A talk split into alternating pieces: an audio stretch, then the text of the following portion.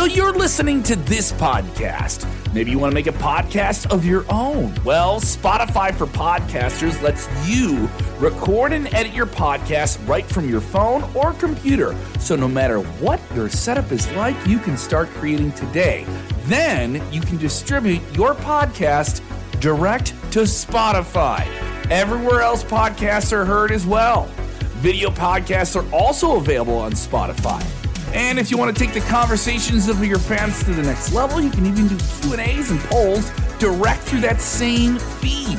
Spotify for podcasters. Get it now.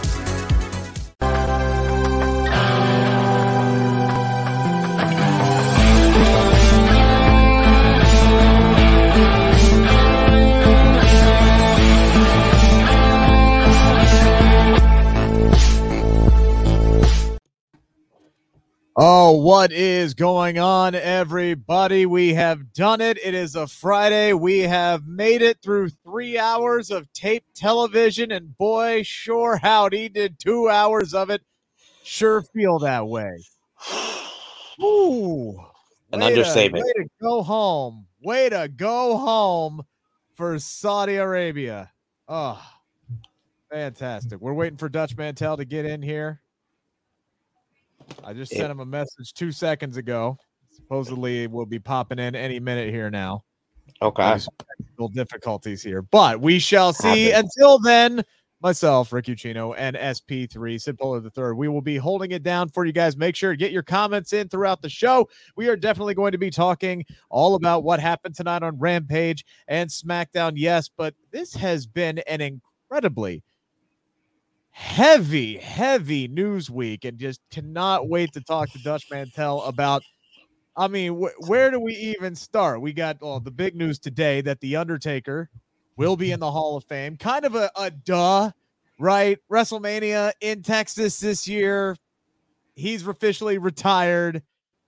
We kind of all figured that was going to happen. Dutch, obviously, uh, close with uh, with Mark Calaway, the man himself. So hopefully, we can get to talk to him about that. Cody Rhodes apparently on his way back to uh, to WWE as well, and hell, so is Stone Cold Steve Austin, another guy uh, that uh, that Dutch is very very familiar with. So can't wait to get to talk with uh, with Dutch about everything. But you know what, SP3, I'll I'll start with. By the way, Dutch is uh, we're gonna go behind the scenes here. This is a great show. Uh, he's asking for the link one more time. If you could share the link with Dutch in the chat one more again uh, to, get, to get into the show. I know we we're go. working. Pull the curtain. Pull the curtain back. we're, we'll just break K, kayfabe all over the place tonight, as Drew McIntyre would say. We'll just break it all over the place. We're off to a banner start. Uh, again, make sure to get your chats in. Make sure to give us the thumbs up, all the engagement. I'm sure you're enjoying everything that is going on right here as we wait for uh, for the man to get back in here. But uh, I, I do want to start right here because this was something we've talked about before on the Believe in Pro Wrestling podcast. Shameless plug. That I don't get a chance to watch everything, right? So I I have heard of Jay White. I know him more by reputation than what he actually than actually seeing him do his Yeah. thing in the ring tonight. I'm a fan. I am a big fan of Jay White on both the microphone and inside the ring. And I think Trent, Ber- Trent Beretta was the perfect first match for him inside of AEW. Those two obviously have tremendous chemistry with one another. And uh, those boys, those boys tore the house down tonight in the Rampage main event this evening. Indeed, Switchblade Jay White. I gave you the whole background on on him last week, and I was very happy, very pleased for someone that I've been screaming from the rooftop is so so talented for him to get that spotlight on him tonight, and everybody seems to be very pleased with what they saw. Just a polished professional wrestler, technically proficient, the best counter wrestler in professional wrestling, and you saw that Yeah, with that slick ones tonight. Yeah. tremendous finish to the to the matchup as well. And on the mic, he delivers. He he looks the part. He looks like a main eventer, and he delivered in that match. But honestly, I feel like more people should be talking about Trent Beretta, who has become Mr. Rampage the last couple of weeks with match at match of the night. Whoa, after whoa, whoa, of the whoa, night whoa, after whoa, match whoa, of the whoa, whoa! Rampage's hook show now. Are you, are you are you telling me you're going back Well, on this? Well, Hook is the face. You could be the workhorse of of Rampage, and that's what Trent Beretta is. But uh I I thought we had Dutch Mantell. I was about to bring him in, but I guess he's still having technical difficulties there. Oh, but joy. there we go. There he is. What? Up, up, up, up. Hey! Yay! Why don't y'all just leave me out next time? hot damn! There he is. What the hell? Better late than never. Oh, now we're gonna get. Oh, hey, that's a nice, nice looking house there, Dutch. I've had a horrible day. Oh, Keep it up. Rick, I got a bone to pick with you anyway. I won't do it now, but I'm gonna have to find Uh, you. did just- you have a horrible day? I, you just had- gotta find you and just beat the crap out of you. Really, I, I'm serious, man. I'm I'm offended. But why? Why are you offended? I don't think I was talking to you, Sid. Oh, okay. I was talking to Rick. My apologies. Yeah, okay, I'll let it go this time. we got a super chat donation from Ozzy. Thank you, Ozzy. We always appreciate your super chat donations. It Ozzy, you're not sorry out. for Ozzy's not sorry for the Bengals. pour one out. Might pour be sorry out for for- Rick.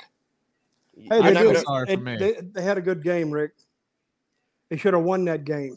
They should have won that game. Hey, if they'd have found that guy, what was his name? The receiver? Ja'Marr Chase, yeah, he was streaking open by about two steps. All he needed guy- was. Oh, the guy fell down. He was wide Look, open. I'm not going to blame the referees, but Aaron Donald was offside on fourth and one. That's all I'm going to say. He was offside. His head was over the football. They should have. You know it. what my bitch about the game was? They called no penalties Thank to you. the last to the last minute, and I went, "What the hell?" Call it tight. Don't call anything, but just call it consistently for 60 minutes. That's all I ask. Yeah. That's all I ask. And they oh, just oh, wait waited minute. Until. I? Wait a minute. Did I side with Rick then? Yes, you Oh, did. I'll take that Yes, back. you just I don't mean it. Um, Ozzy says sorry for the Bengals. Rick Samsey cheated by taking out the knee. Uh, Yeah. Look, both teams played that game clean as far as I'm concerned. It's just, yeah, the refs refs screwed it up a little bit, but we'll be back. I, I think we'll be back. We were a year early. They are going to spend all the money. They will on not the be back. line. they'll They be- won't be back. Don't they play in the most most uh, competitive league in uh, who's who, who's in the same league with them? what the Cleveland, huh? AFC? Cincinnati. They play in the AFC, right? Yeah, they're playing the AFC. So I mean, yeah, they got you know Patrick Mahomes and the Chiefs, and you, know, you got Justin Herbert and the Chargers, and everybody looks at the young quarterbacks. I mean, Cleveland's got a good defense, I guess. But I yeah, hope they do repeat, but I don't think they will. I don't think the Rams will repeat either. Uh, the Rams got some cap issues, and here's the thing: the Bengals made it to the Super Bowl already with the worst offensive line in the league. So if they just upgrade that some bitch, I think we should be just And fine. But it is a whole hard bunch of money. They have a And whole they bunch do of have money a lot of money. They do have a lot of money. Anyway, we're not here to talk about football, Dutch. Um, We're not. no, I wish. I'm gone. See, you I wish I wish after this SmackDown, that's for damn sure. But uh, we'll get to the shows tonight. Obviously, this has been a heavy news week. Uh, it has. Highlighted by the announcement that was made today uh, that your good friend the Undertaker will be Yes. uh, the headlining uh, name in the 2022 class of the Hall of Fame. This seems like an absolute slam dunk. Duh announcement to make uh, with WrestleMania in Texas this week, right on the heels of the Undertaker's retirement. Uh, just you know, talk about your boy and uh, you know him him getting the call to the Hall. Well, I posted on uh, Uh, Twitter and I think Facebook or maybe an old program somebody sent me. And it had in the match The Undertaker, when he was called the Punisher. It had the, it said the Soul Taker, but that ended up being Godfather. Had Stone Cold Steve Austin and me, and I was in there and didn't know it with three future Hall of Famers. But I don't even think the Hall of Fame was even invented then. But to think these guys would go so far, because and, and that's how the wrestling business used to be. They would go to smaller places and then work their way up like anything else. I think Mark left Memphis and he went to uh, he went to WCW. Of course, he was trying to find his way to WWF back in those days. And I told him, I said, if I were you, I would go to WCW first. Let Vince get a good chance of looking at you and thinking about you. Give him time to think up something good. And that's what he did. I think he worked in WCW six months, nine months maybe. Then he got a call to come and talk to him. And, and he didn't go to Stamford to talk to him. He went to Boca Raton, Florida, where Vince's, you know, summer home is. And he talked to him there and they came to an agreement. And, and, and there's a lot of rumor about Mark and the gimmick. Of course, the gimmick made Mark, the Undertaker gimmick. And he'll tell you that. But I think a lot of rumor and innuendo that Vince invented that gimmick to personify himself because he was going to live forever. You couldn't kill him. He couldn't die. And, and that was and that was Vince, which is why that I never thought Undertaker's winning streak at WrestleMania would ever be broken. But and where was it broken? It was broken in New Orleans. New Orleans, where SmackDown was. Yeah, no, was tonight. Yeah. yeah. And I was there that night. Vince was crying, you know, because it was like, I don't think he really wanted to do it, but kind of business forced him to.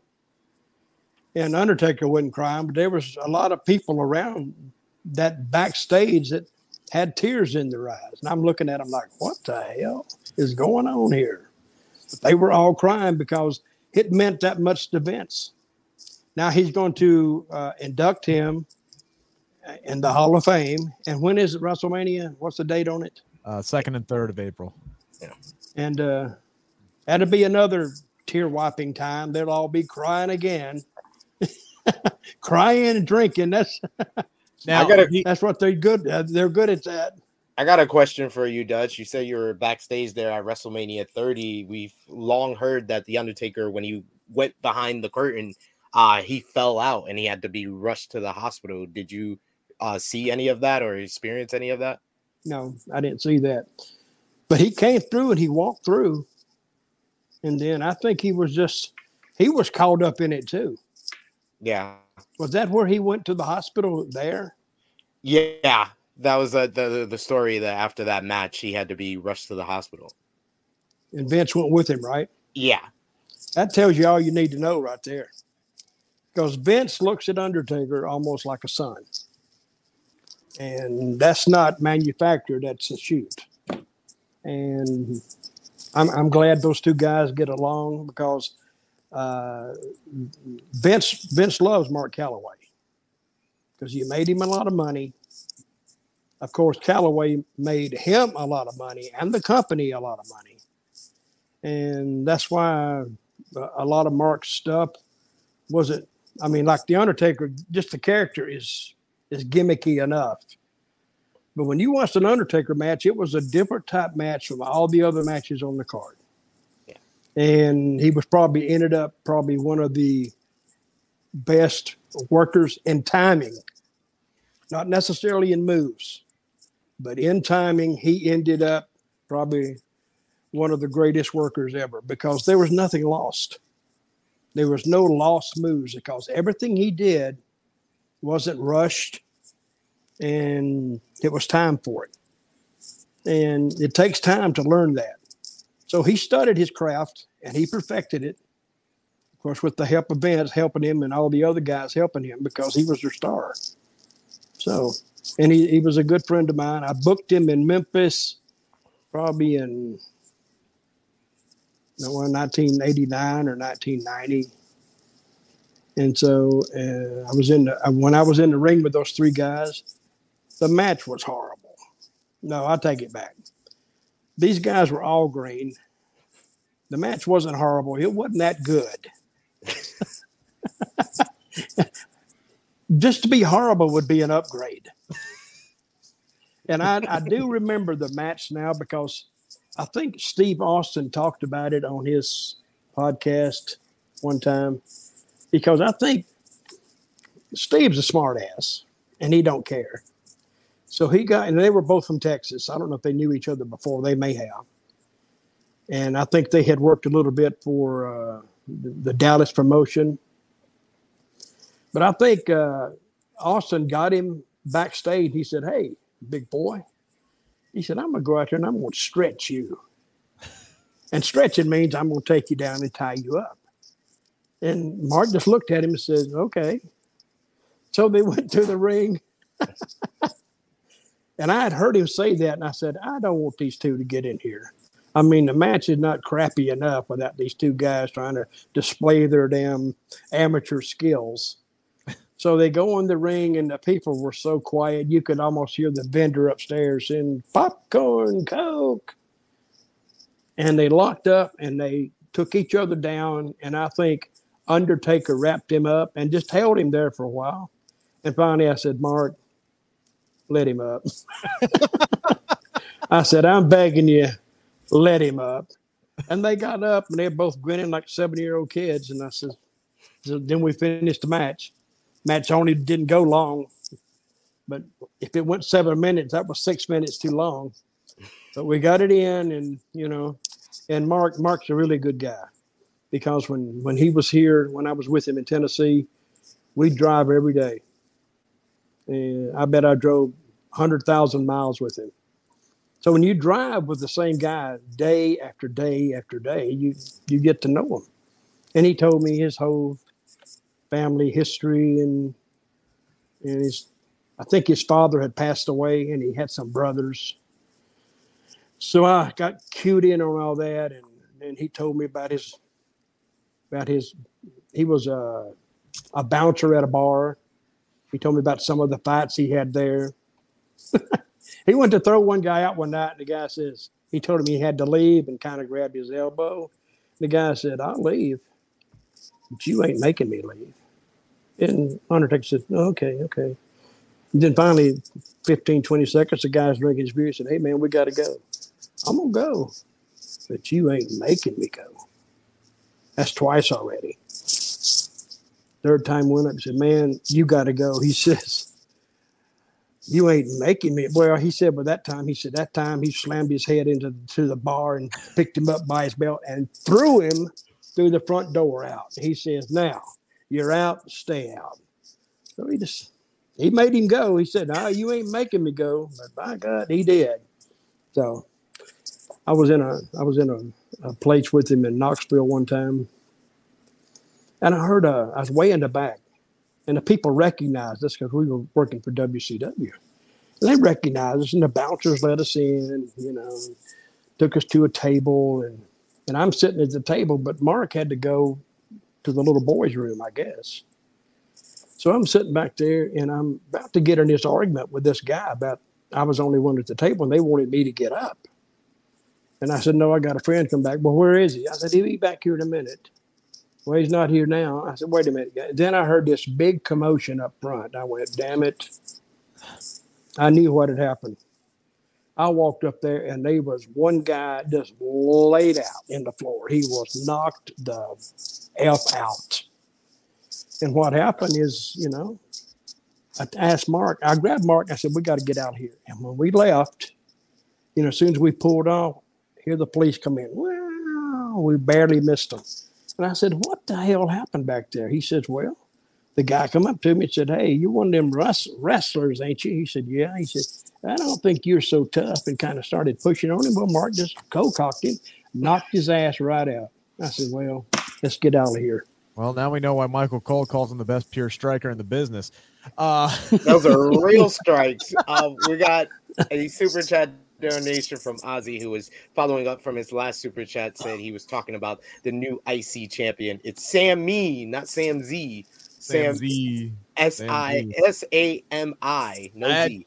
And then going back to his last super chat, he said Sammy cheated. Sammy didn't cheat tonight. Okay. That was that was clean as clean gets. Uh, we will get there. Um, there's been some talk, uh, Dutch, on on Twitter today, and this is something that I brought up. Uh, was it about that, me? No, no, no, no. About the Undertaker that I br- I brought up myself in the past before. Yeah. That when he goes in, they should really just make him a class all of himself. What would you think of that idea if they just inducted him as the sole inductee of the 2022 uh, Hall of Fame draft class? Well, they could if they wanted to, but I think that's.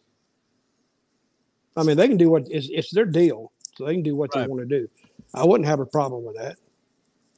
I'd have I'd induct him three times just to get the time in. You know what I mean? I'd induct him one time and let him say something, and then go back and say, "Well, and induct him again. Do it three times. It's never been done, and it'll never be done again.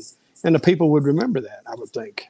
I think if you did an entire night to the Undertaker, you could you could trot up Mick Foley, you could trot up Kane, Shawn Michaels, Vince McMahon, obviously anybody in like His first wife. His first wife. you could trot up Yeah, make anybody it you want interesting. to.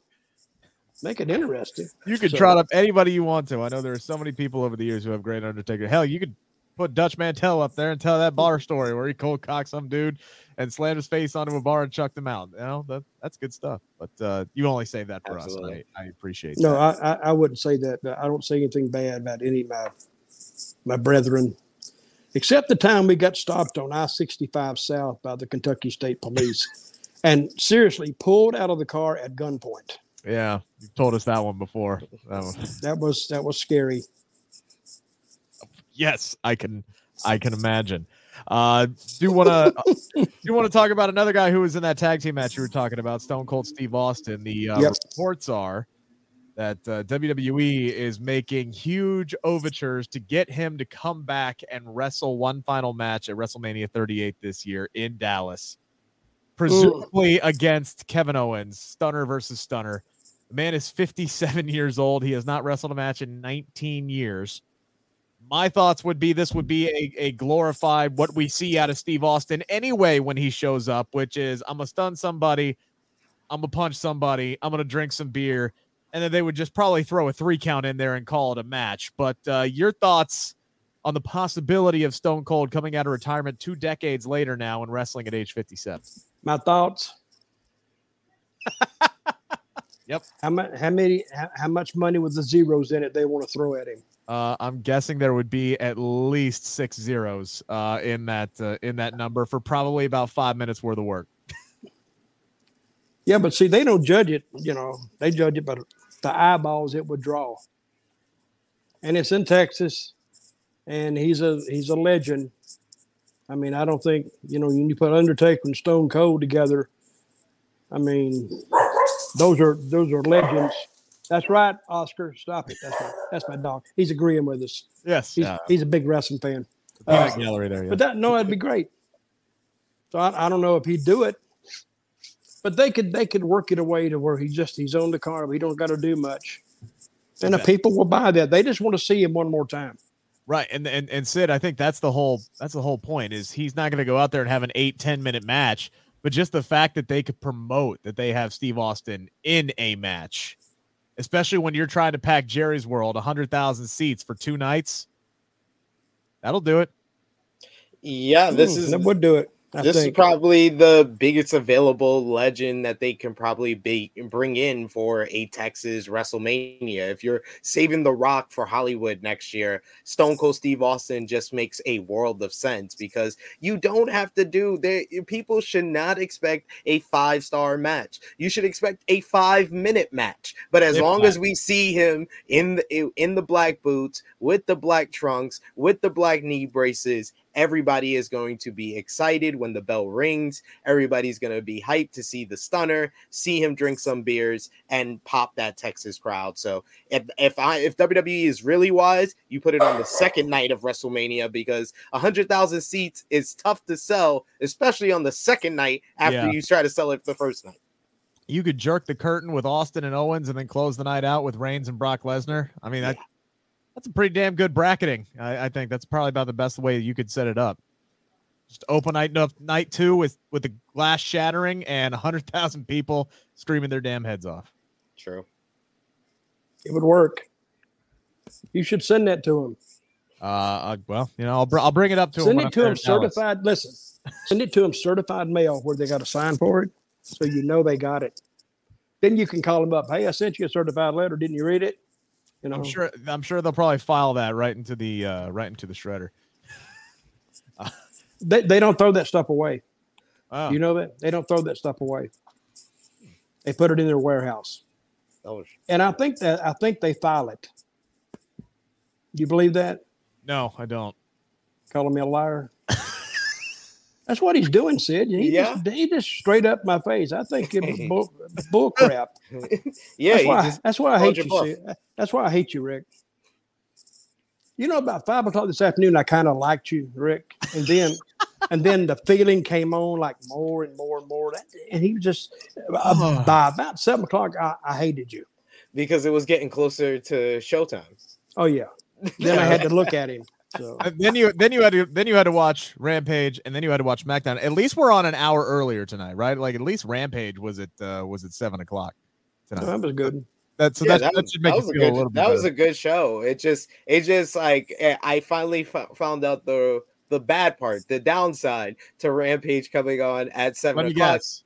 Trying to get the kids down in time so you can watch Rampage on time.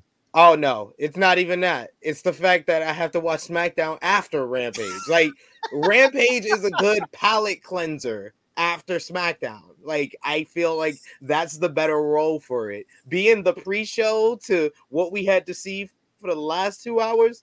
Nah, man. That like like that that's like giving think- me that's like giving me Grey Poupon in the Sid. in the appetizers and then giving me dog food for dinner. Sid, I'm disappointed in you. You got to be a critic, man. I mean, you just can't. I think you're a little biased.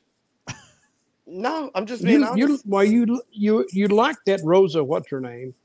She What's wasn't on the show, so I can't Well, be. why'd biased. you watch it? Huh? I watched it for. I watched it for Switchblade Jay White, and because Sportskeeda Wrestling asks me to watch it. But oh, okay. what did you think about Switchblade? This was your first time seeing him in action. Uh, what did you think? He's all right. He's okay. It's not what I think of him; it's what the other fans think about him. It's. Do you like him?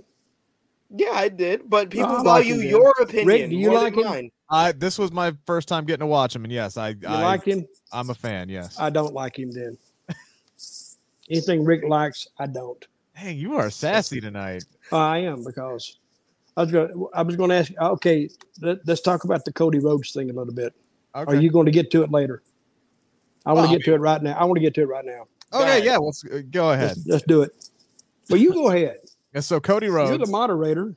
You Cody lead Rhodes. me, and I'll just throw some crap in every now and then from the side, like I'm throwing like I'm throwing like apples and oranges at you and stuff. You know, if you have, that's uh, what you need. You need somebody to sit over there, and when you say something stupid, they just throw you paper at you, You're like you know, trying to get you I- off I'd the be, stage. I'd be buried up to my neck by the, by the end of the show.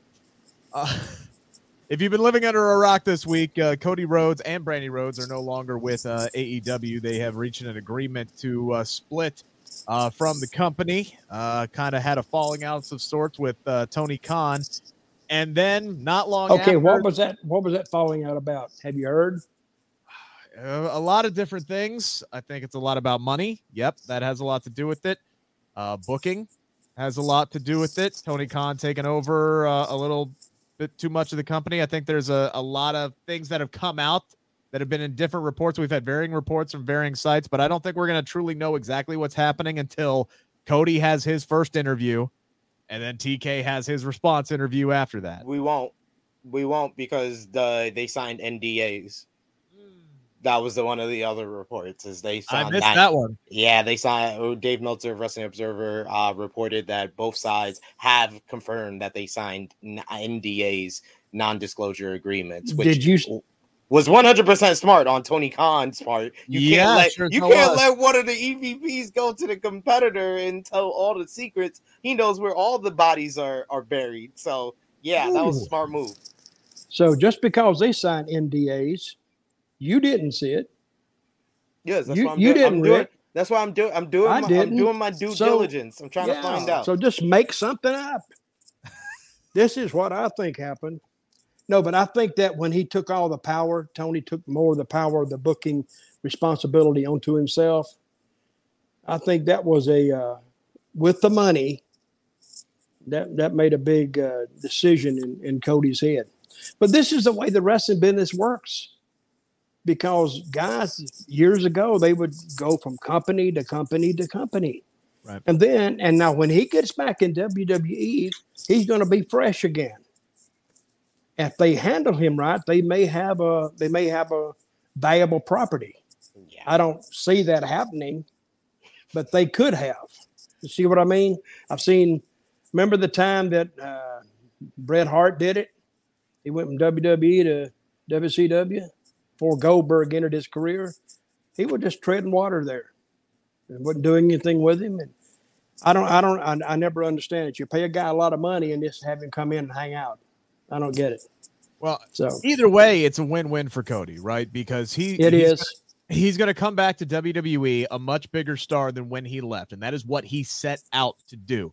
He went to New Japan, had a great run there, hooked up with the Young Bucks and Kenny Omega, got a backer in the Khan family, and started a company, started a revolution. And this thing has grown exponentially over the last three years. And now he finds himself in a position where he can return back to WWE. And even if he doesn't get booked the way he wants to get booked, Vince McMahon is going to pay him a ton of money to come over because he loves the idea of bringing in one of the cornerstones of AEW and bringing him over to WWE. So even if he changes his mind four weeks later, he's still going to get that fat paycheck. And if the booking is still there on top of that, he's accomplished exactly what he wanted to do because he And was the- the meddling in Cody- the the- mid card when he was in WWE, and now he's going to come back and be in the main event scene. At least that's the reports, anyway. Isn't the Rhodes name trademarked by WWE or no? Now they gave up the Ye- trademark last year, and that's Okay. why he's been able to be known as Cody Rhodes. But if I was Cody, I would go. If they would let him tell the story, I would say his daddy instilled in him greatness. That's what I would say. Because go back on history a little bit, he wondered in the back of his head that he make it in another another organization, and that's why he went over there and he made it, and now he wants to come back home. That may get over. I don't know, but that's what I would do. To the people say, "Ah, f you, Cody, get it the hell." out." you lying bastard. it's going to be interesting to see how he is what the response is going to be from a WWE. Well, booked, yes, but what the response is going to be from a, a pro WWE crowd when Cody- I think it'll be. I think it'd be good. I really do. What do you think, Sid? Yeah, I'm I'm more excited for Cody Rhodes in WWE than I was than I am for Cody Rhodes in anything he could have done in AEW besides the one thing that he has said he doesn't want to do, which is turn heel. So if he wants to be a babyface, the best move for him was to go to WWE. If he wants to get paid big money, the best move for him was to go to WWE because basically this is all history repeating itself in a lot of ways like Dutch was saying like 26 uh 25 years ago, now 26 years ago, Ke- Scott Hall and Kevin Nash Oh, Nash don't say anything deals, about years around Rick. Signed deals with WCW, made them the highest paid wrestlers on their roster, but they also signed a deal and a clause in there that said anytime WCW signed someone else to make them the highest paid uh, wrestler, they, they would have to renegotiate with Hall and Nash. I feel like Cody wanted something like that. You just gave the big money contracts to CM Punk. You gave a big money contract to Danielson, to Cole.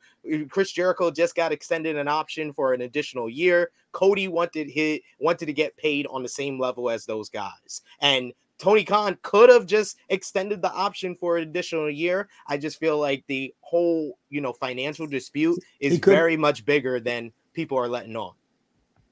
I don't think that Tony could do it because No, he, no, would, no, he would that- set a precedent. No, he could have extended an option. He could have invoked the option year because he just invoked the option year for Chris Jericho and for the Young Bucks. He just extended the Young Bucks for two years. So it was Tony's. It was Tony's decision more than than uh Cody. Cody could have said, I- I- you know, I'm I'm upset, I'm done. But Tony could have been like, well, I'm going to extend you for a year. But I think that you know they have a close enough relationship where Cody wasn't happy with what he was getting paid, and So that's what why you- they made that decision. So what you're saying is he could have blocked him from leaving and paid him the same thing. exactly, Yeah, but then you have a you have a bad egg. You had a bad, Yes. you have a bad apple. exactly. He was one of he was one of the leaders, and I didn't think he wanted to do it. That's actually smart on Tony Khan's part, because stop the problem before it becomes a problem. Because what happened now, not only Cody in the dressing room, he may not have said anything bad or sowed any discord, but it's there. It's floating all over the place.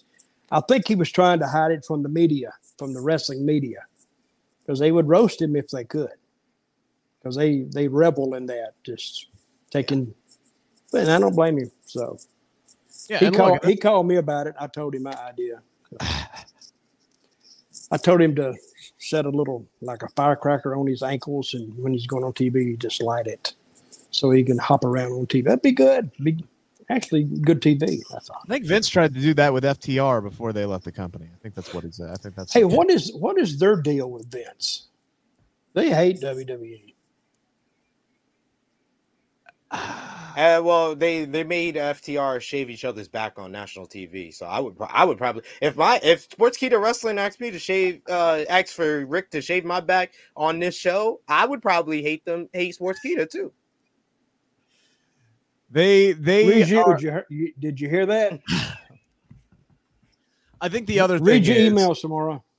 but before it got to that point, because by the time that their their run with the company was coming to an end, they were turning them into a comedy act.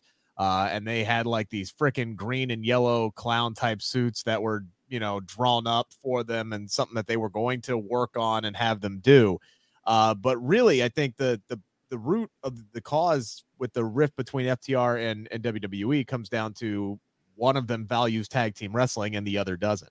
Uh and that's that's just always been it. Vince just does not see the value or have the the interest in in booking pure tag teams the way that ftr does and the way that that aew does. And i think that's what the bottom line was. And i think it just got to a boiling point where ftr was like i don't want to be here anymore and wwe was like okay well you're you're going to Well, be let a me, let me put you on the spot.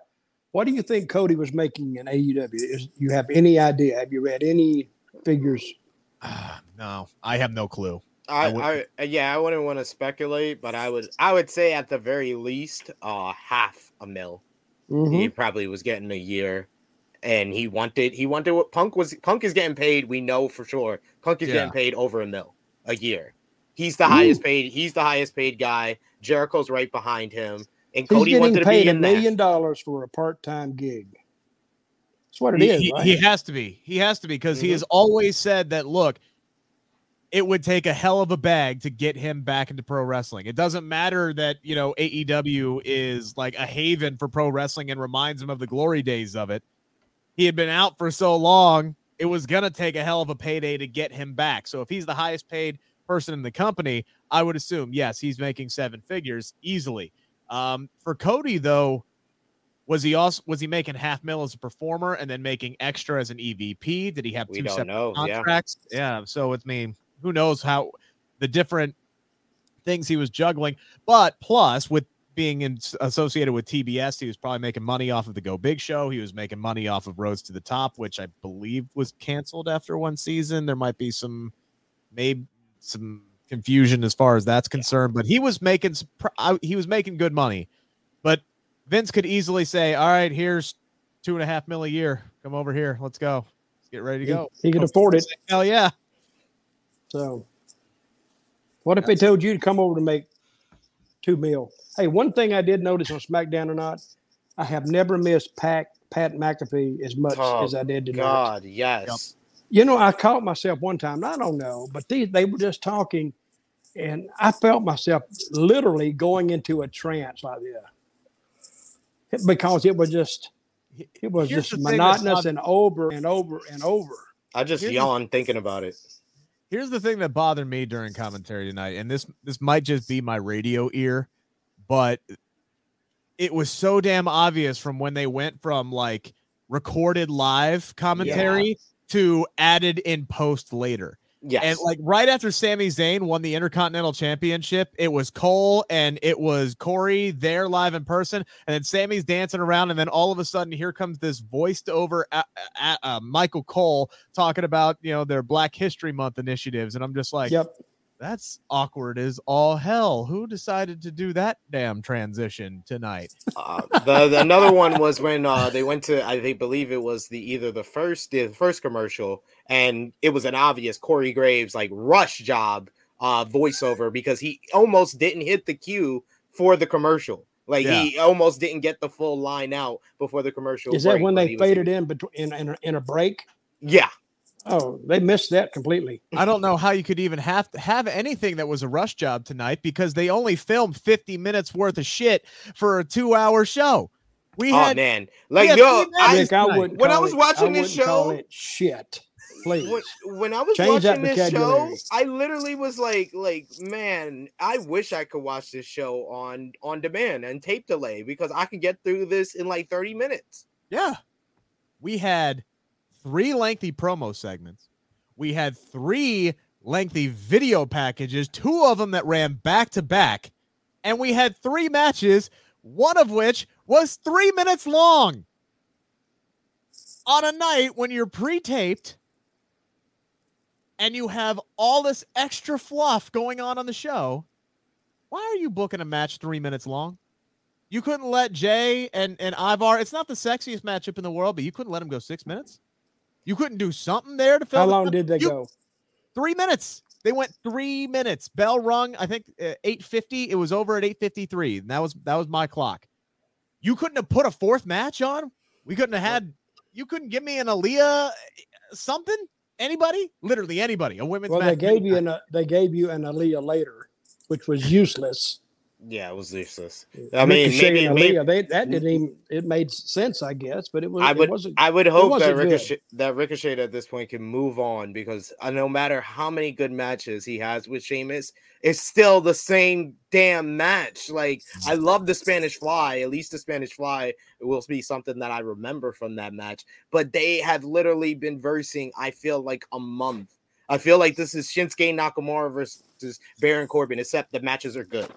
Yeah, I missed a couple of weeks when I was out sick, you know, with the family, and I'm sitting here and I'm like, and we had good shows too. You did, yes, I know. yes. I, I know. I bring this show down. I can't believe SK pays me to do this. But anywho, um, I didn't get that. I didn't get that same sense that this has been going on forever. And then I see people. I saw. I believe I saw your tweet about it, and I'm like, wait a minute. I looked it up, and I'm like, oh, yeah. I guess they have been wrestling like five straight weeks with one another in some way, shape, or form. Hell, they had two matches last week. Yes. You can they have- almost predict the segment they're going to be in.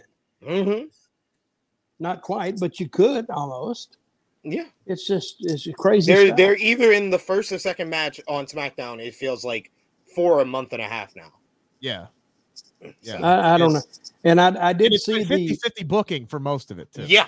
Yeah, that's the that's the part. That's why I said like I hope after tonight Ricochet can move on because he's the first one that got back to back victories. So hopefully they just move him on, let him feud with Sami for the Intercontinental title on TV up until WrestleMania because we know he's versing Johnny Knoxville there. and, and that was the thing like before god damn it that was before like i looked everything up. I'm like hey cool we're getting a lengthy ricochet match. Can we get this mfr on tv every week please? Because he's really good in the ring. And then i'm like oh he's actually been on like the last four shows.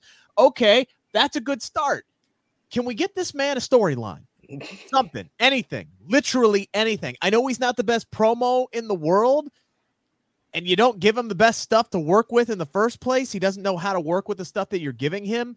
Can we just try to let him be him and show whatever personality he does have on on screen somewhere, or give him you- a damn mouthpiece and let him work in the ring and just call it a day? Do who you something talking about right now? Ricochet. Ricochet. Okay, I, I, I, let me say this. I saw that move he did tonight, the Spanish Fly, Mhm. because I'd heard the name before, and I said, "What the hell is?" Well, Spanish Fly means something totally different to me. But I watched it in slow mo when they did it. What a dangerous move! I thought he was going to break his arm. Yeah, we And there were one mess up, and somebody is hurt. there was uh there was another one of those. Was was there a Spanish fly in the um Darby And Allin? Sammy and Darby when uh, he had him in the Tree of Woe and he and Sammy hopped up and did the Spanish Fly off the top. Yeah, in both one, like, so it was Darby who took it, right? In that one on Yeah. Wednesday. Mhm. Both Darby and Sheamus, when they took the Spanish flies this week, landed directly on their shoulders, and both times I'm like, ah, I'm like, guys, you're hurting me here. It's like watching Bobby Lashley take a German suplex all over again. Like, please learn to land flat.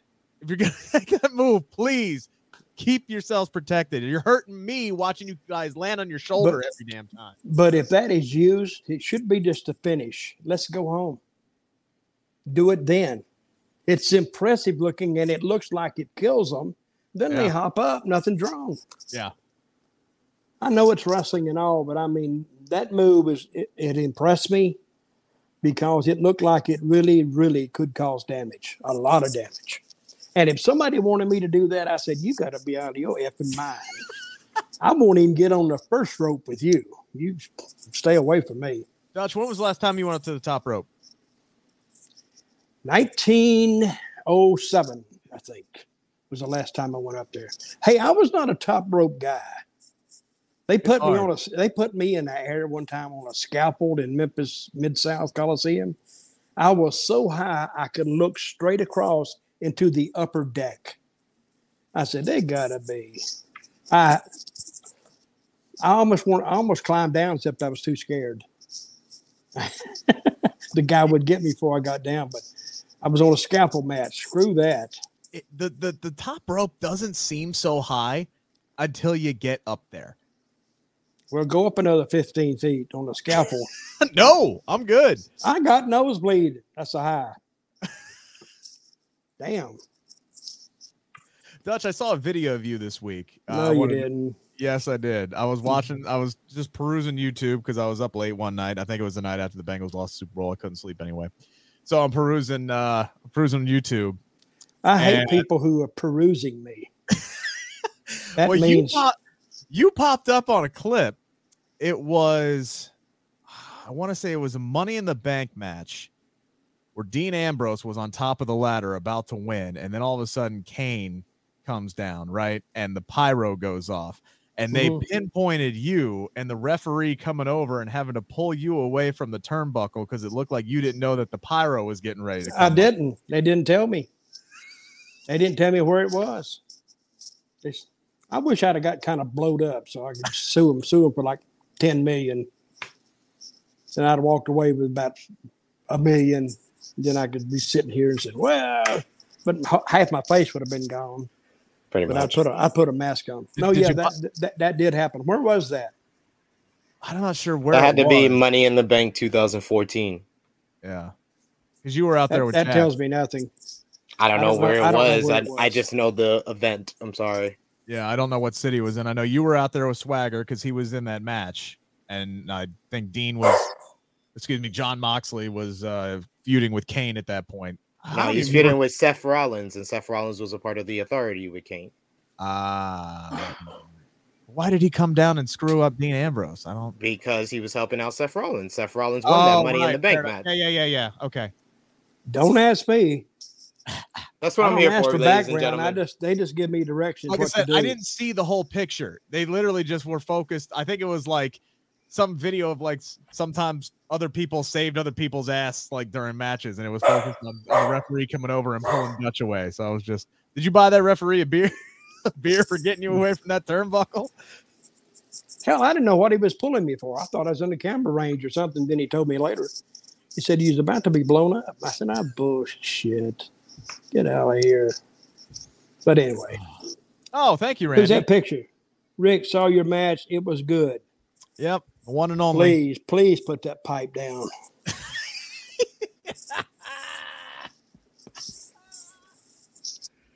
oh Joseph. gosh! All right, should we actually? Joseph Austin, not gonna lie.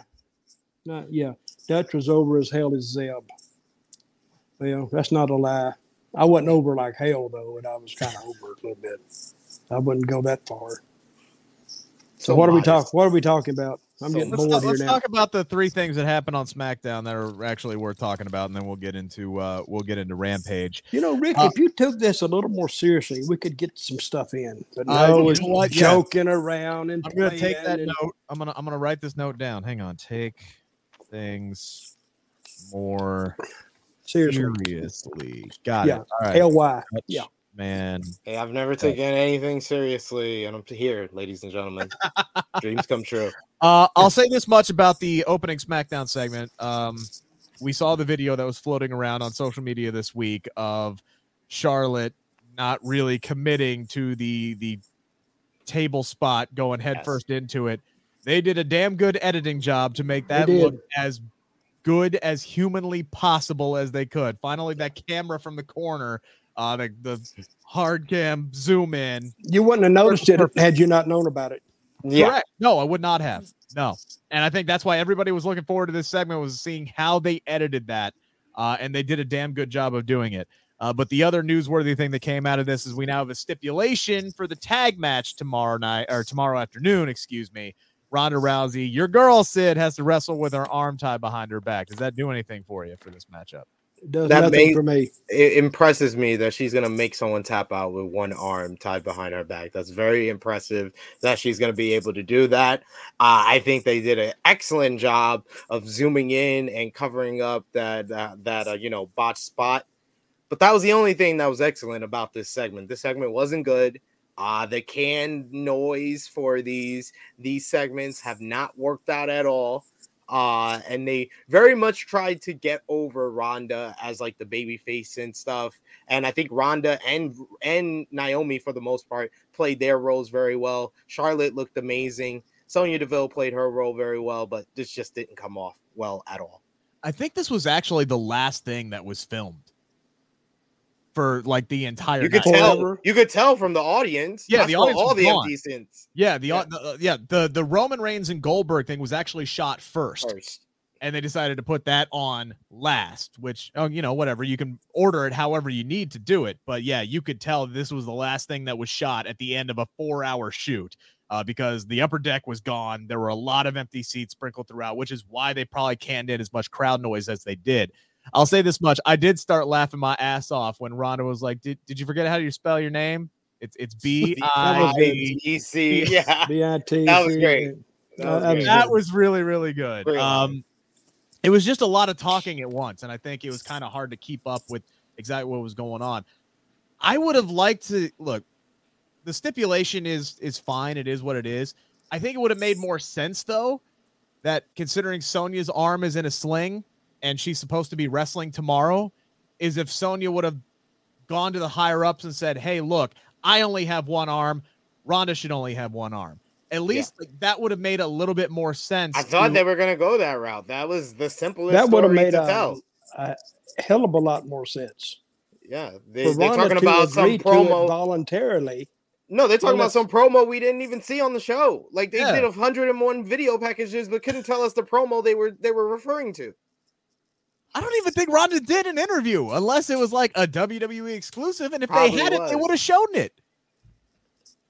They had plenty of time. I think they they, I shown it. actually think it hurts Ronda when you hear her do a promo.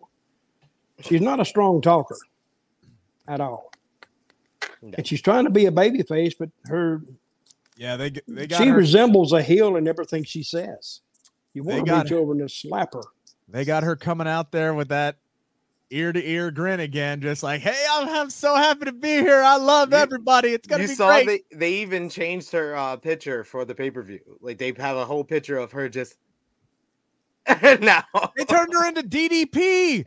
Talk about the Undertaker. It's DDP and the Undertaker all over again. Just she's gonna walk out there, big old smile, and then the bell's gonna ring, and then she's gonna be like, "All right, let's kick some ass and go home." It's the weirdest damn thing that they're doing again, man. WWE, they got some slam dunk stuff, and then they just decide to go the throw it a full court I at the other know- basket. I just They're don't creating understand. content, and they're not creating people getting over. I, They I create just, content.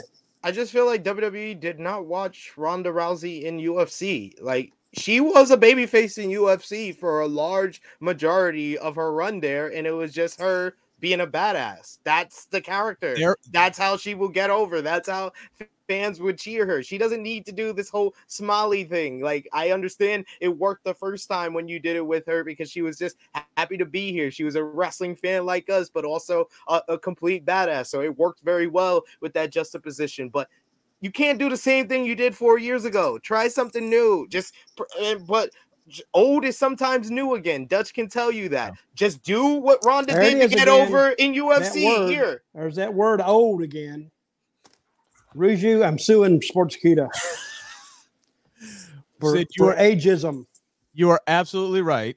Right. There was a point in the spring and summer of 2013 when Ronda Rousey was everywhere. She was the hottest damn thing on the planet. People who never even heard of UFC were tuning in to watch Ronda Rousey fight or watch a Ronda Rousey interview or anything. Right.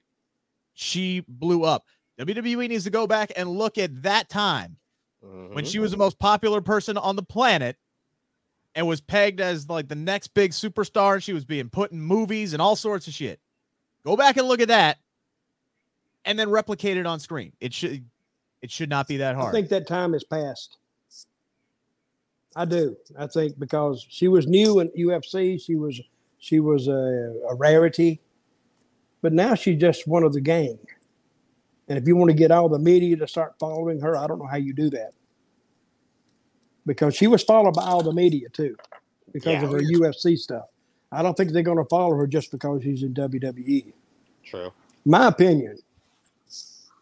I mean, she's she's gonna be probably the person that's up front and center when they do the media rounds ahead of WrestleMania. So that that smile and stuff like that, that's what she was doing. uh, You know, in when she was in UFC, she just was stone faced, badass when she got ready for a fight. But when she was doing media, she was all smiles. That's fine. It's I, the smile and stuff when she's in the wrestling. It's not. I I don't think it's connecting very well, and it comes off as forced. It's not Ronda Rousey. I mean, one of the first things they, they tell you when you get in a wrestling ring is to stop smiling, and now they're telling Ronda Rousey to frickin' smile. Well, I like when they come down to do battle, they're smiling like hell, like they're going for down to Denny's or something, have breakfast or something.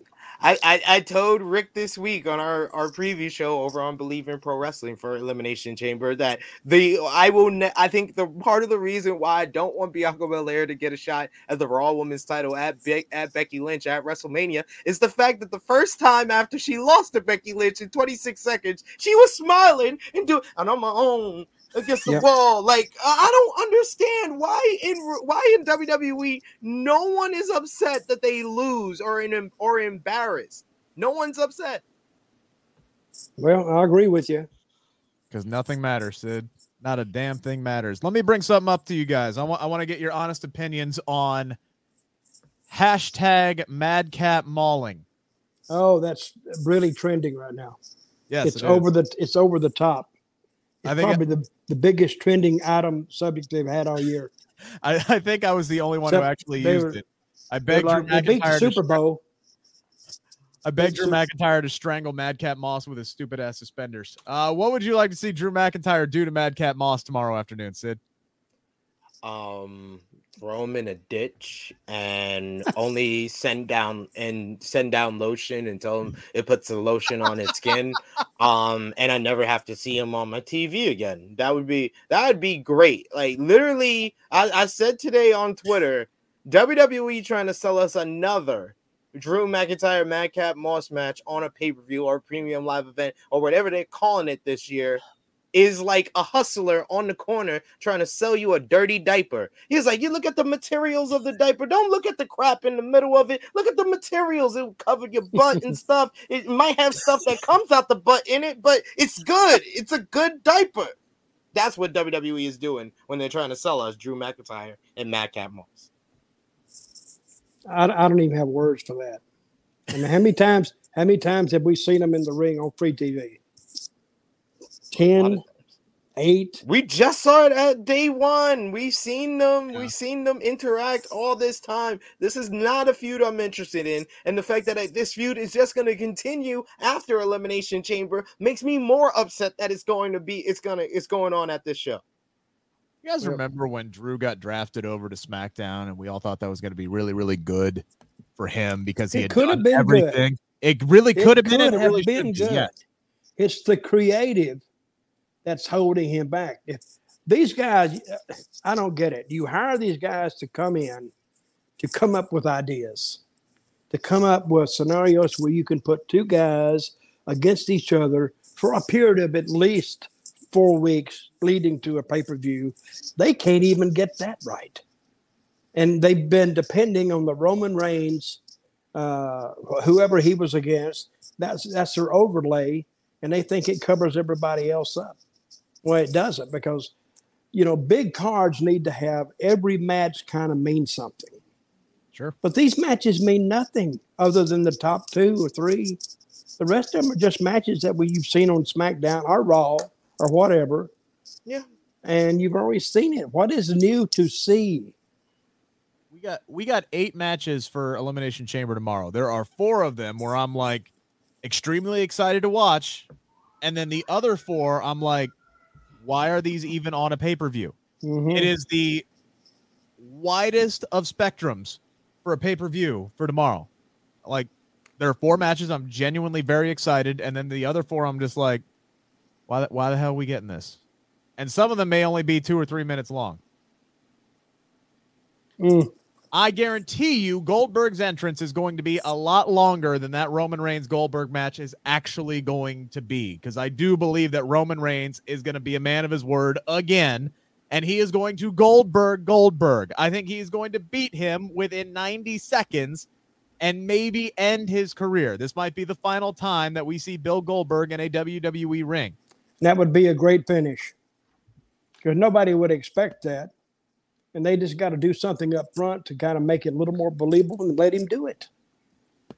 So he said, I'm going to Goldberg, Goldberg, and let him do it. He backs that- up. He backs up what he says That's look, because Roman weeks- Reigns at this at this point is almost a babyface. Yeah, he got a good reaction. Well, just a from, little bit, Goldberg could be the big heel. Yes. Although they Goldberg, did, when he came out, they could, Goldberg couldn't tell you how he got over. He's like Sting. He couldn't tell you because they put him over in 30 to 45 seconds every show for months Yeah. and months and months. Plus, he looked like a badass. He didn't talk a lot. So you had to respect that here's a guy that's a killer. That's how he got over. and he's And when he had when he had to start working a little bit, that's when the luster came off. Yeah, this is a dude, like you said, looked like a million bucks back in the 90s. A guy literally would stand there during the pyro, breathe in the smoke, blow it out, whoop everybody's ass in 30 seconds, and then leave. It- there was How old is he? boring. How old is he now? 50, 55? 55, 56, somewhere in that ballpark. Okay. Yeah. All right. Well, One year younger than Steve Austin, who might be coming back at uh, at WrestleMania. But um, well, who do you think would get a better reaction?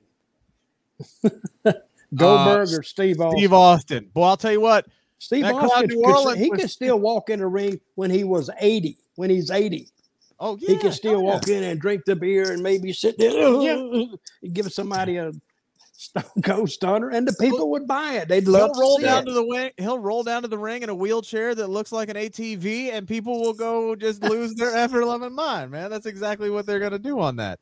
Um, but man, boy, they were piping in the Goldberg chants tonight to make you think that Goldberg was the big bad baby face in this situation. Yeah. But I'm hoping that uh, I'm hoping that this is the end for Goldberg because I think this would be a perfect fitting ending for him. And Roman Reigns, to his credit, is a man of his word. This man literally spoiled the ending of WrestleMania 37.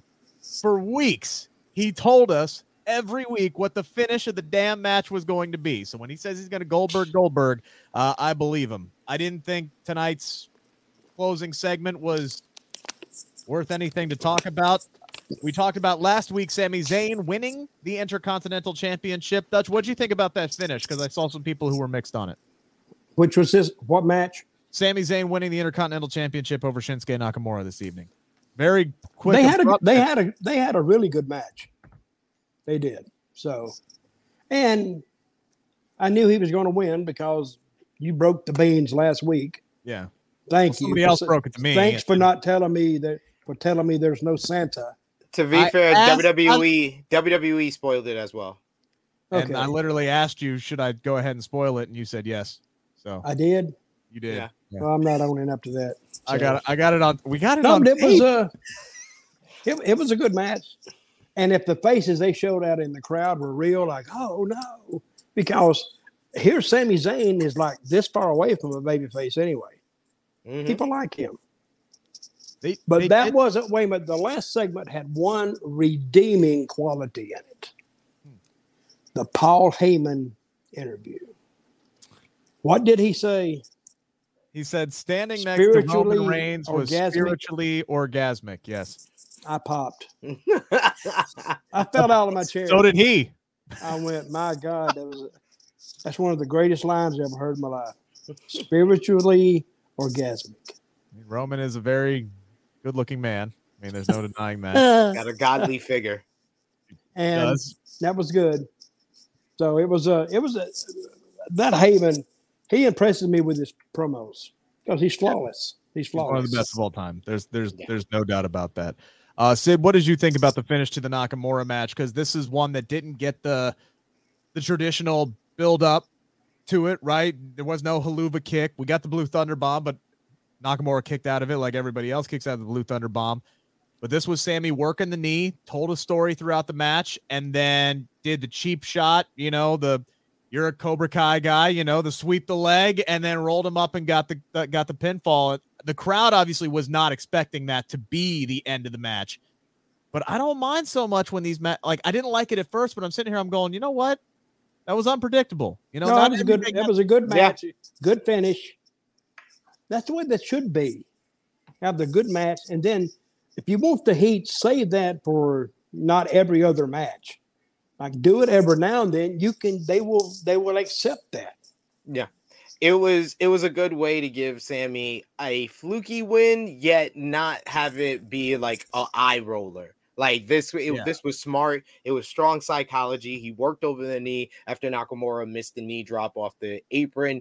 Uh, Nakamura hit hit the knee on the steel steps before the before the second commercial break, so that put it in your head once again. He's got an injured leg, and then when Nakamura went for the Kinshasa, Sami Zayn, being the the chicken the chicken s word uh heel he is, slided out the ring, and then he went after the knee again and hit it on the ring post. Came in the ring, kicked it, pinned him. It made a whole bunch of sense. I don't Yeah, it understand why anybody is gonna be complaining about that. No, it wasn't the Aluva kick, but the Aluva kick hasn't won him a bunch of matches, so I'll take he this. doesn't win a whole bunch of matches. So the- Exactly, I'll take this. So the. Aluva kick, I'm not familiar with it. That's the back kick in the in the in the back of the knee. No, So- that's No. the What is uh, the Aluva running kick? kick? That's the running kick in the corner that he did to Nakamura last week. Yeah. Okay. Yeah, yeah. But I liked the, the move that he, you know, he took his knee out. And you know what? That this is the kind of finish to where now I'm sitting here going, okay, now they got something to run it back on if they really wanted Yeah. to.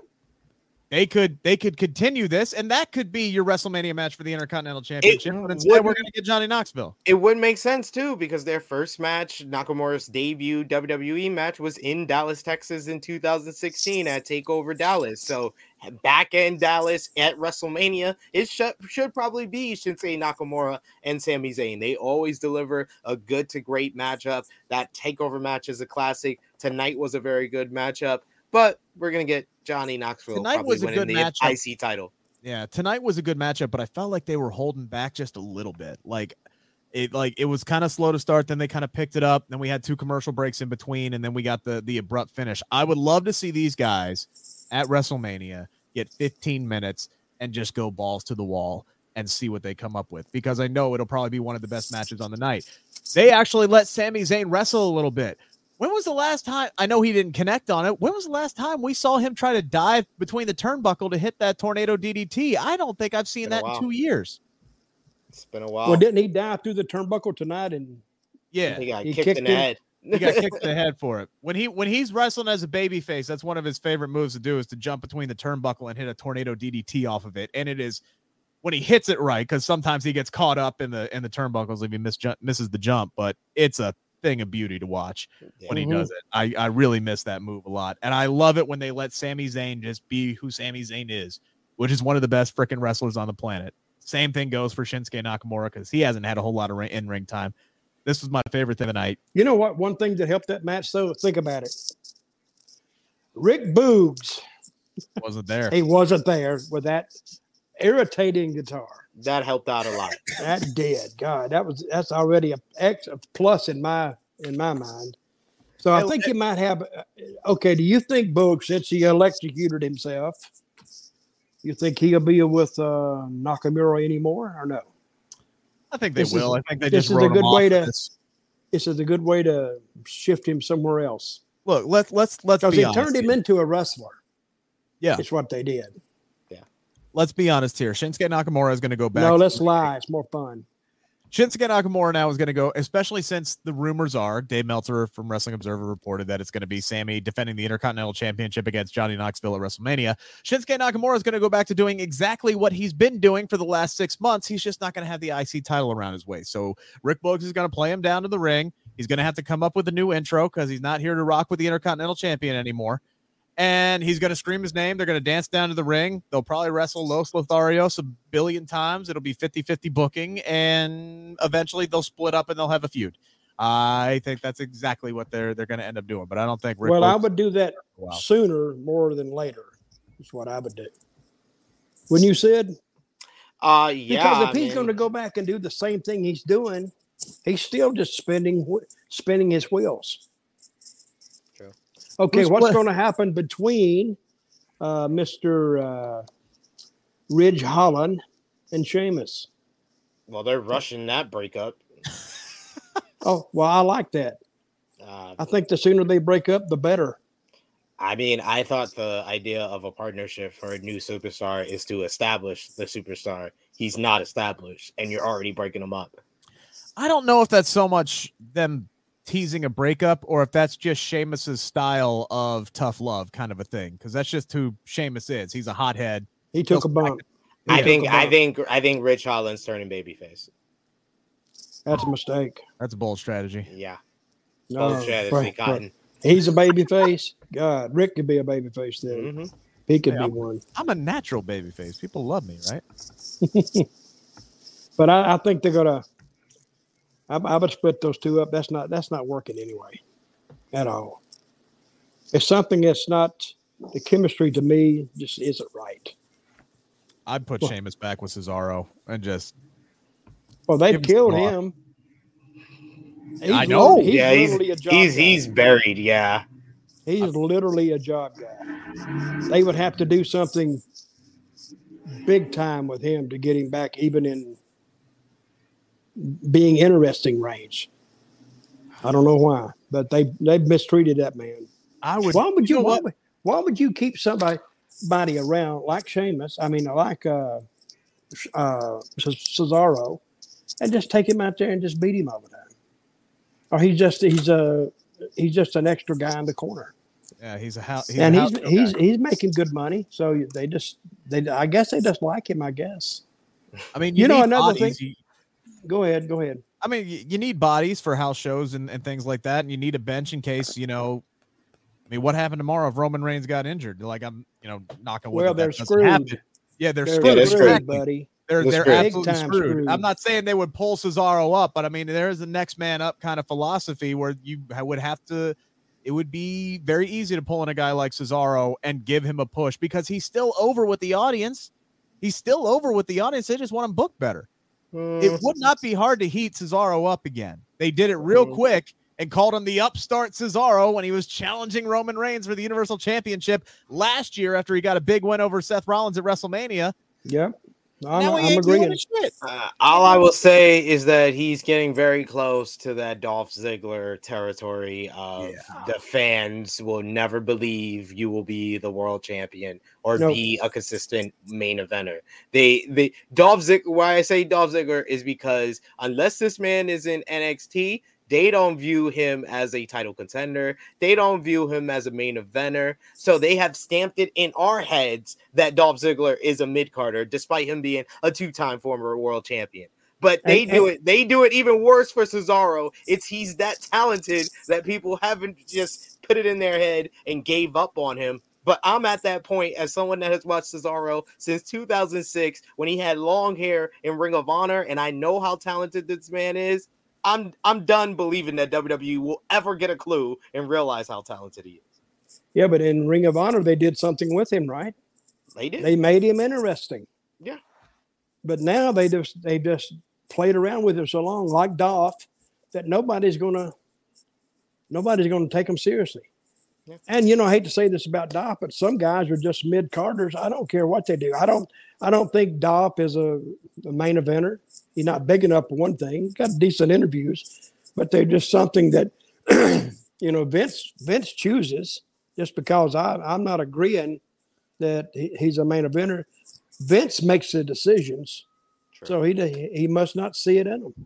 But uh, to me, you hurt yourself though when you take a guy like Sheamus and Dolph and then keep them so long and grind it in every fan's head that they're just mid card material. That's all they'll ever be. Seems like that actually works against you. I would think. You know, I'm listening tonight on at Mac uh, to uh, Corey Graves and Michael Cole, and I'm thinking, where in the hell did the good commentary men go? That's why they brought Pat, Pat McAfee in. But Corey Graves is terrible. I mean, he says nothing interesting at all. Michael Cole is a straight you- guy. You're talking Where's your, about where's your Bobby Heenan's? You're talking about the 2022, uh, 2021 worst announcer from Wrestling Observer newsletter. He got voted that today. Worst announcer of the year. Cody Graves? Corey Graves, yeah. I have to agree. And he used to be the best one. Literally, WWE does it to us, and they can do it to their own employees. They can get stuff They jammed killed in their your head. announcers. Yeah like he was a very like uh a genuine announcer he had genuine enthusiasm to him he was very much like a bobby heenan like a uh, he he was more akin to a jesse the body ventura as someone who had the wrestling experience and just you know always was in favor of the heels and they made him a caricature of that like Yep. he still does that but he does he also puts out the the canned lines that only WWE announcers will say. That is something that that Pat McAfee they haven't put in his head yet, where he will say stuff that WWE announcers just don't say, and that makes him so popular. Corey Graves doesn't do that anymore. I don't think they. I- just think that's who Pat McAfee is too. Like I don't think they're ever gonna get be able to cage a, a- Pat. That's who Corey Graves. Corey Graves is a very clever guy. He's very witty. He has all of this in him. He was the best announcer when you, you listen to his stuff when he was in NXT, when NXT first got to WWE Network. Listen to him when he got called up to the main roster and he was on Raw. And like, I don't know what happened from when he got called up to the main roster, but throughout that like first six months, they reprogrammed him. I think he's burnt out. I think he's been on the main out roster. from what? He hadn't been. I think has- he's been has he on the been main announcing roster. for the last two years. I think he's been on the main roster long enough at this point that you know we we hear the stories about what it's like to be on a commentary desk. Renee Young got burnt out when she did it. I just think he's going through the motions right now. I, I really do. It's Well, the same blame every but- week where he makes fun of Byron Saxton and says the same stuff over and over again and tries to pull the Jerry Lawler thing where he talks about how hot the women are and and No, he only that- does Carmella now. He only does his own his fiance. hmm But anyway, I'm Well, that's because Mandy and I'm- Rose is on uh, NXT Yeah. now, so he Yeah, doesn't have the option to do that. Yeah. He did also say that the Miz was the luckiest man in WWE, talking about Maryse, and I'm just sitting here, I'm going like, dude, you're gonna get married to Carmella, all right? Maybe don't, maybe, maybe don't drop that bomb on the uh, on the on the commentary desk, but it is what it is. So, Mhm. all right, let's move on to the A show tonight. Rampage. Open up with Adam Cole versus 10 of the Dark Order. I thought 10 looked really good in this match. Uh, Adam Cole had to cheat to win, so that kind of protects him a little bit and makes the big guy look better uh, in defeat. There was twice, though, in this match where Adam Cole landed right on the back of his neck, uh, which made me go, dude, what the hell are you doing? But Adam Cole gets the win, and most importantly, afterwards, they made it official. SP3. We are going to be getting Adam Cole versus Hangman Adam Page for the AEW Championship at Revolution on March 6th. Great decision. Adam Cole needed this big time matchup on pay per view. Uh, you've been I've been hearing everybody complain that he hasn't been given a prominent position, and now he has it. I thought this match was pretty solid. It was a decent opener. I thought 10 worked very well for the position that they gave him. They protected him in the loss. And it seems like with the finishes for Adam Cole matches, they're really trying to get across that he's a heel, despite his him getting the one of the bigger babyface pops of every town they go to for AEW. They really try to drive home that yes, he is still a heel. I like the promo segment that he had with Hangman Page on AEW Dynamite, and I think Hangman Page has been amazing in the ring as AEW World Champion, and I'm sure he's going to deliver another classic with Adam Cole. What do you think about the opener tonight, Dutch? Yeah, what Sid said. I agree. Did you remember that the show started at seven? No, not really. I caught part of it. So. At seven o'clock, I was uh, doing something, and then I then I got up and I caught a little bit of it, and then I said, "Damn, I forgot all about that." Hey, you guys got to remind me. He did. I've been hit on the head a couple hundred thousand times. I'm forgetful. It's all not, right. de- not dementia stage yet, but Your CTE is kicking in. That's all it is. Um, that was an. int- Go back to that one. Go, go back to that one you just had from from Stephen Chambers. There, he thinks that Adam Cole is going to win the AEW Championship at Revolution. Sid, are you giving him any chance of actually doing that? I mean, everyone's always got a chance, but do I believe Adam Cole is going to be the AEW World Champion after Revolution? No. I think Hangman Page is going to retain because he has to lose it to Maxwell Jacob Friedman. What are your thoughts, Dutch, on Adam Cole as a performer? As Well, he's a great he's a great performer. He just looks like crap. He looks like he sat in McDonald's all day long and eat French fries and damn the Big Macs, drank Cokes. He looks like a good worker. I don't know, but I'm not I'm not a fan of his. So but I would think that Hangman Page, like Sid said, I think your champion is MJF. Is that his name? Yeah. I think he's the one that is good. And I think that once he gets it, I think you'll you'll see him take off again. See, he's a he's a star. He's already a star. So, and if WWE was still in the business of making stars, he could move right over and and go right up the ladder. How, how, but he's not that big, is he? How big is he? Nah, that that might be the only thing that hurts Yeah. him as far as like his. He's like his five, size. five ten, five nine, or something. I think he's built He doesn't like look tall. one, six two, but yeah, he's I like don't probably think he's like that five, big. five eleven, five ten. Yeah. Yeah, okay. But I like him because he's a heel 24 7. 24 7. That's the way we used to have to be all the time because the fans would see you places. So if you were real friendly to them, if you were a heel, they would tell their friends, oh, he's a nice guy, blah, blah, blah. Because Mhm. if you're going to be a diabolical bastard, you got to be one at, all- at all times. So, but I, Jimmy Hart told me, no, he's friendly to everybody. I said, well, why you're, he said, hey, I'm not working overtime. I said, I don't blame you since you put it like that.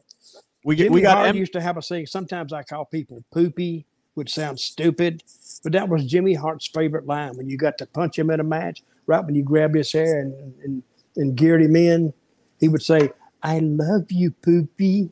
Now, who could hit a guy hard that you just been called poopy?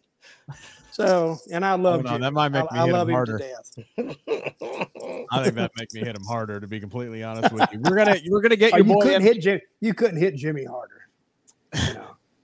Lawler broke his leg, did all kind of stuff to him. So he said it was an accident, but I don't know. We're gonna get your boy MJF and CM Punk in a dog collar match at AEW Revolution on March the sixth. Dutch, have you ever been in a dog collar match? Uh, maybe once. It's a very hard match to work Why? because I didn't. I didn't like it. You know, I, I couldn't get the feel of it. I'm thinking, wait a minute, why in the hell am I here in this damn medieval dog collar match with a chain and pulling me? And I've been in one. I didn't like it. I don't even know how you work it. Tell you the truth, I didn't want to. I didn't want to learn. So I think after they saw my first dog dog collar match, they said, "Eh, we might need to take him out of that." It- I've never, it- I've never seen a good one anyway. Really, what can, what are you gonna do in a dog collar? I I would go back and watch the one and only other match that we've had in AEW with a dog collar match. Was it good? Well, they worked on it then. Cody and, I did and one Brodie time. Lee I raised great. my leg like I was urinating, and that's kind of got over. Is it just because it's wrapped around the neck? Like, because you've been in like a. Uh, It's dangerous. It's dangerous. Yeah. Because if you get that, it doesn't take a lot, guys. I'm telling you. And we didn't have trainers, we didn't have doctors, and we didn't have anybody around. If you got hurt, you're just on your own. So I never liked it. I never liked being chained together either. I never liked that either. I just never quite got it. we all have our issues in life, Dutch. It's okay. Well, that's it. Change your mind, especially when I was in jail that time. Oh, oh, wait a minute. Did I say that? I, I didn't mean. I didn't mean to bring that up. That, that's a story for another night. Uh, let's get to what one of my favorite bookings of the entire night: Dante Martin versus Powerhouse Hobbs. This was basically an extended squash match. Like there were a couple little spots in there that Dante got some offense in, maybe a little bit of hope at the end. But this was Powerhouse Hobbs just beating the ever loving hell out of him and getting a big win to get into the uh, face of the Revolution ladder match uh, at Revolution. As he should I- have. I love how this match is shaking out. There is a lot of beef for a ladder match so far with Keith Lee, Powerhouse Hobbs. Who is the Wardlow?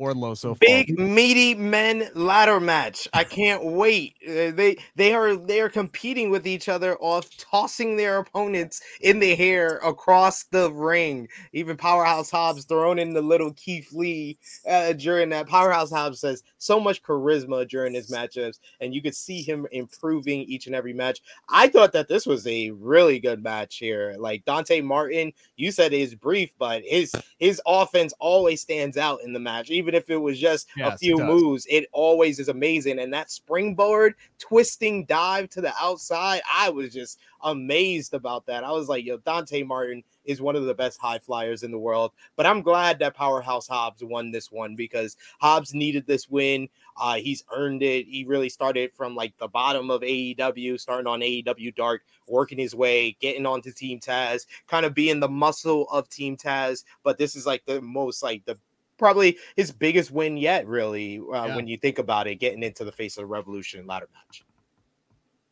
I put this poll question out on my Twitter right now 75% to 25% in favor of Keith Lee. Who would win in a human chucking contest, Keith Lee or Powerhouse Hobbs?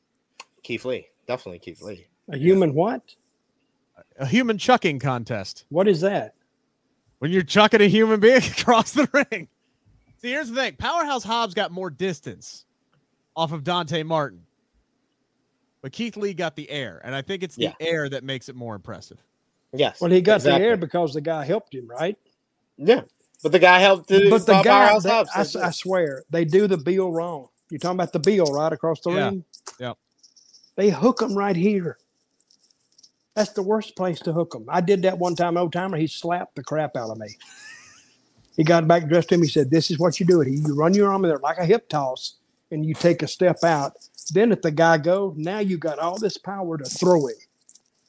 I guarantee you, if uh, Lee did that, he would throw the guy out of the ring. And that's what, but that's what uh, the performance center teaches. They teach bills wrong, and you don't see many of them anyway. And they teach arm drags wrong. There was an old wrestler named Gypsy Joe that used to to take the sharpest arm Oh, drags yeah. I have ever seen in my life. New Jack almost killed him. Yeah, he did. But but let me tell you, Joe then was about 60 something and he was still getting up. yes, he was. Back in the day, Joe would have beat the living crap out of him. Seriously. Yeah, he Gypsy. Joe was But, but New Jack would have would have pulled out a shank and probably stabbed him. Well, he, have- he could have got stabbed. I think Joe would have took it away from Uncle him and stabbed him. Joe's tough, brother. Very, very tough. Good guy. And he, he died in, in, in a sad shape, but, but he was really, really a good guy. And uh, he, he should have he shouldn't have done that to Gypsy anyway. He should have had more respect for him. So, but anyway. What does the performance center teach wrong about the arm drags? Well, they, they teach arm to arm. Now, used to be if you teach arm to arm, a lot of those mats were, were loose. And when, if you slipped and did, you could break an arm. I've seen several several guys break their arm on it because they didn't know how to do it. Best way to take an arm drag if you walk into it, if you're taking it, put it on the back of his neck, and all the guys you got to lay down. Boom. Nobody's exposed. No body part is going to get hurt. But if you're waiting for that, now he's got to get under and you got to go over. But here, all he does is lay down. You just follow your arm. Yeah. Boom. That's what Gypsy told me. He taught me that. I said, well, that's why they look so good. So I started, that's the way I do them now. I mean, that's the way I did them like 200 years ago. I love to see you give Sid an arm drag. Give who? Sid, give Sid an arm drag. Sid. Sid Vicious. oh, Sid, this guy. Sid, I want to give you a. I, I want to give you an arm drag. You want to give me an arm I jag couldn't even. other- I couldn't. I couldn't even lay down. You want to give me an arm drag more than Sid Justice? He might pull some scissors out on you. Oh my God. Uh, you didn't. know- You don't know the whole story on that. I, I know enough. So what happened? I, we don't got time for that. We we Oh, no, We're already get into it. we're already yet. at I 90 didn't minutes. get into it. Hey, we started an hour earlier, so what the hell? I know. I was looking forward to getting to bed sooner. Exactly. Um, Well, no, you're you- the one been talking. I'm, Tell you I'm, I'm like gonna, I'm gonna write a note to Sports Sportskeeda that they need to silence you a little more. Roger Like- that. Instead of a dog collar, they need a they need a damn tape on your mouth a little bit, Puzzle. and then you, when you talk, you pull it off and then put it back on. Gotcha. See. I read you loud and clear. I probably will get that note in the morning. Rick, shut the hell up and let Dutch. Oh yeah, read your emails. yeah. I, I'm burning do. you, buddy. I sure do. Forward Sid, you're, right to junk. you're okay. Thank But you. this this well. guy here, this Rick guy, this bingo lover, You is know who going to get, like he's going to get it. You know who Call looked like a million lover. dollars tonight? exactly. You know who looked like a million dollars tonight? Jade tell. Cargill in that Riddler outfit, sans Bat Batman Forever. She pulls off that look a hell of a lot better than Jim Carrey does. That's for damn. I, I think she will in the Sportskeeda. Who's the best? I think uh, oh yeah, she'll. yeah. I think she may win it. Yeah. There's a lot of different uh, categories that are coming up. The we're, the voting is going on now through the end of the month. We You're, you're welcome, panel Rizu. I brought it up first. Okay, go ahead. that was Rick's job. He, he was waiting for it. Yep. I just like things to come naturally, right? So you're the one who who brought it up. Uh, there's an all-star panel for the uh, inaugural Sportskeeda Wrestling Awards going on. Who's all Who's all on that? uh, Dutch don't, I don't even know. Dutch Mantell's part of it. Booker T is part of it. Renee Paquette. Uh, I believe JBL is in there as well. There's I keep seeing more and more uh, celebrity uh, pickers uh, out there. I believe Vince Russo is part of that as well. Um, you guys can Yeah. vote now until the end of the month. Just check out our Facebook or Twitter feeds. It's all over there, or go to sportskeeda.com as well. Uh, and make sure to get your votes in before the winners are decided. Uh, again, we had the Wrestling Observer Awards that came out today. Everybody was losing their damn minds over those.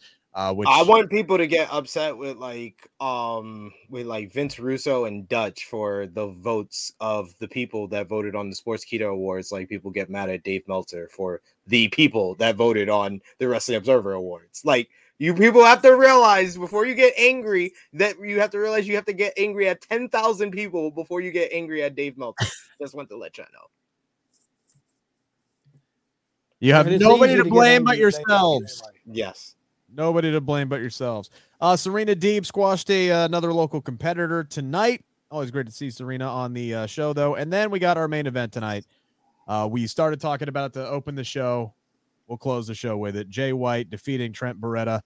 Again, Trent just looks phenomenal since coming back. Uh, I agree wholeheartedly with you, Sid. He's he's quickly turned into the workhorse of AEW Rampage, and then your boy Hook obviously is the uh, the face of Rampage. But this this to me was about Jay White tonight. This is my first really good look at him, and he's impressive. I like him. I like him. He's a lot. Australian, right? Yes. New Zealand. How did, New how did he Zealand. get out? I New thought I, I thought Australia was locked down. I guess he Well, got slipped. he He's been slipped he's out. been he's been in um well he was first in Japan during the uh first part of the pandemic and then Yep. he came over here to the United States. Okay. Well, what else we got to talk about? Anything uh, crazy you think is going to happen at Elimination Chamber tomorrow, Dutch? Noon, noon No. start time. Is this one of the more predictable pay per views? Aren't they all? Kinda. It is, Are you gonna watch the show tomorrow, Dutch? of course. Oh, okay. Sure, I will. I'll be right up there, buddy. I'll be right in front of that TV like this and saying, "I told them. I tried to tell them." How You long is it? How long is it? Probably like four hours. Yeah, Well, no, I won't watch it. no way. This I'll thing wait is for go. you guys to break it down because that's your job. This Yeah. thing is going to go two and a half hours because we got eight matches, and three of these things are going to be under five minutes. you know, I thought the same thing about the last pay per view, and then I was on a watch along for three and a half hours, and I missed the first hour, ladies and gentlemen. For how long? Two and a half hours with a for watch three for three and a half hours on the True Heel Heat YouTube channel. We're doing a watch along tomorrow for Elimination Chamber. Hopefully, I'm not on there for four hours because I'm going to start at the start of the show this time, and I don't want to be on camera for four hours. I, I think, Sid, I'm telling you right now, this this bad boy is going to be over. I'm gonna get. I'm gonna take a guess. At Mark it down, Sid. Mark it down.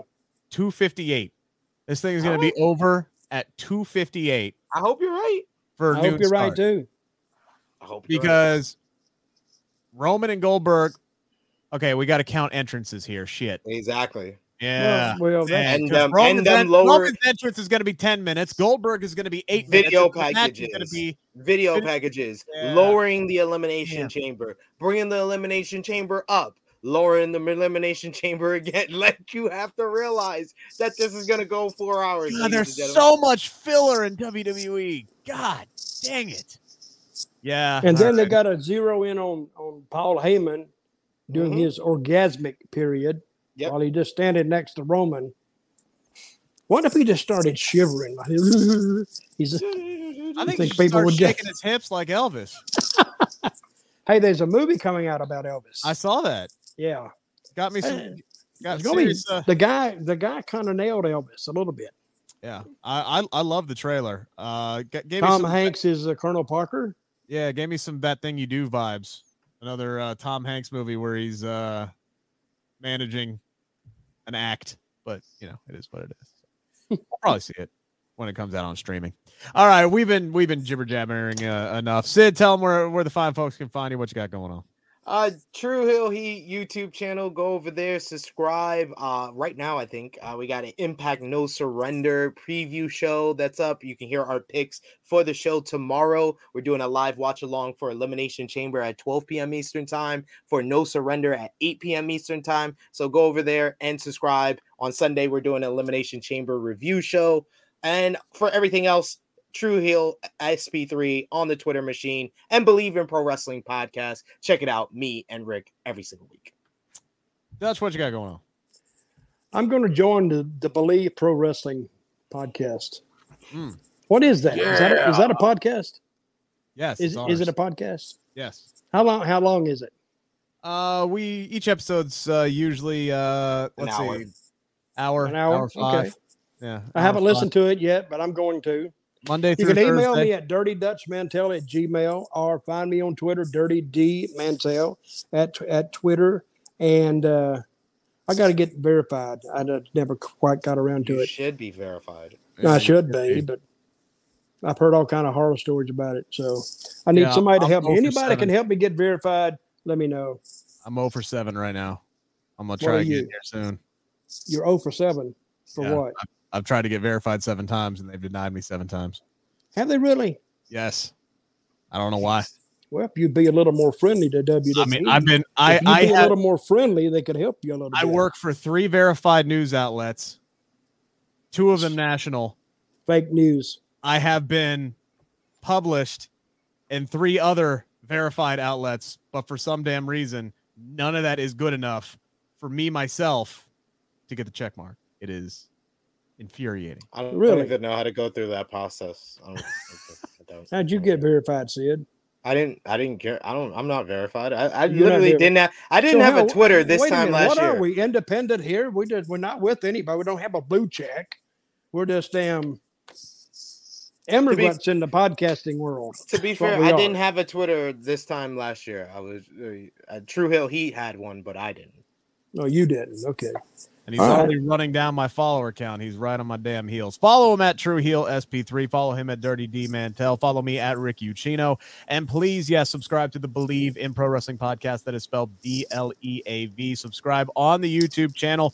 Uh, you got a Push shot. At, you got a shot at winning fifty dollars to shop AEW. If we get to five hundred subscribers by March sixth, I'm gonna double it to one hundred dollars. All right. Thank you. Thank ooh, you. La la. Nothing to subscribe. Nothing to subscribe. You get four shows a week between me, uh, me and Sid uh, every Monday through Thursday, and then we try to do something special. This Friday, we uh, today actually uh, we put out our Elimination Chamber preview show with Jon Alba of Ad Free Shows. Uh, watch that now, right now, if you want more wrestling talk. We did a full 51 minutes trivia, a whole nine yards. Really good show up there now.